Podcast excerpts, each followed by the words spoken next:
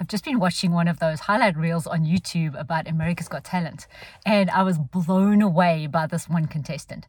And it really struck me that when we go through life looking at ourselves and each other and going, Oh, I really hope something great comes out of you, and actually looking for that greatness to come out of each other, what an awesome way to live with ourselves and with others around us.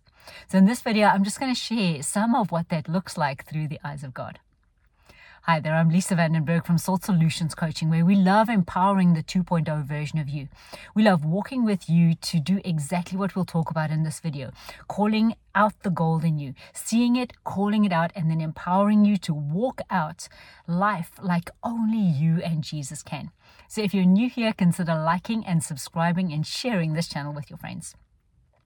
So I was uh, been watching these uh, YouTube clips of America's Got Talent and this particular one, there was a young African American boy standing on the stage and he's in front of the judges and Simon's talking to him and, you know, interviewing him and he doesn't have very much to say. It's just sort of one, one word answers, right? And a very straight look on his face. And he opened his mouth. He must have been about 11 years old. He opened his mouth, and out of his mouth comes the most exquisite operatic voice. right? Totally different to what we might expect, but it was it was absolutely beautiful to see. And you know, as he as he reached these astounding notes, the audience was on their feet, the judges were on their feet. I was yelling and going, "Yes, you can do it. You can go for it!" Right? And there's something beautiful in the human spirit when we expect to see the good in each other, when we expect to see the gold in each other right? So, what if you actually woke up tomorrow morning and when you looked at yourself in the mirror, you say, God, what is the goal that you see in me? God, what is the beauty that'll come out of me today that might not be expected on the surface, that I don't even expect when I look at myself in the morning, you know, with no makeup on, and you're just uh, just woken up and your hair's all over the place or whatever, right?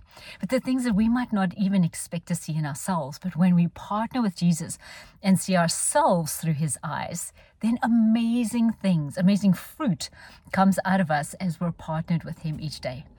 And then, not only that, let's go a step higher. What if that looks like then expecting to see that gold and that fruit in other people too?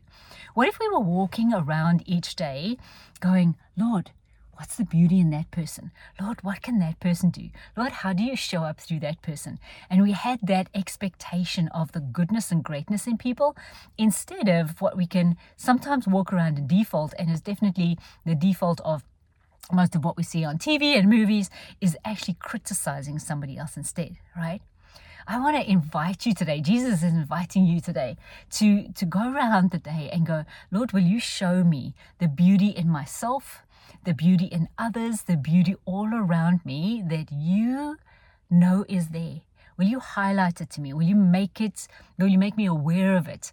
And then will you help me to stop for a moment and really appreciate all the beauty, all the wonder, all the amazing things that are in ourselves and others and things around us today. Ah, beautiful way to be. So this is what we love going through with our clients. We we take clients from where they are perhaps stuck in something at the at this time, stuck in a decision, stuck in uh, wondering what it is that God's called them to do, or have a plan but just don't know how to walk it out. And we absolutely love taking people from where they are to where it is that God has them to be. So come across and visit us at saltsolutionscoaching.com and let's get you firmly feet planted on the path that God has for you and then running in the direction that He's called you to do, the race that He has called you to run. So, as always, Jesus is inviting you on an adventure today. Will you accept? Bless you, bless you, bless you, and I'll see you next time.